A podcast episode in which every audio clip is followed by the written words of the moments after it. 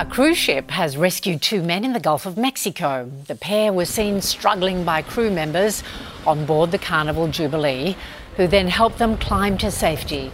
The men said their boat had sunk, forcing them to resort to a kayak. They were given first aid and food, then transferred to a Mexican Navy ship.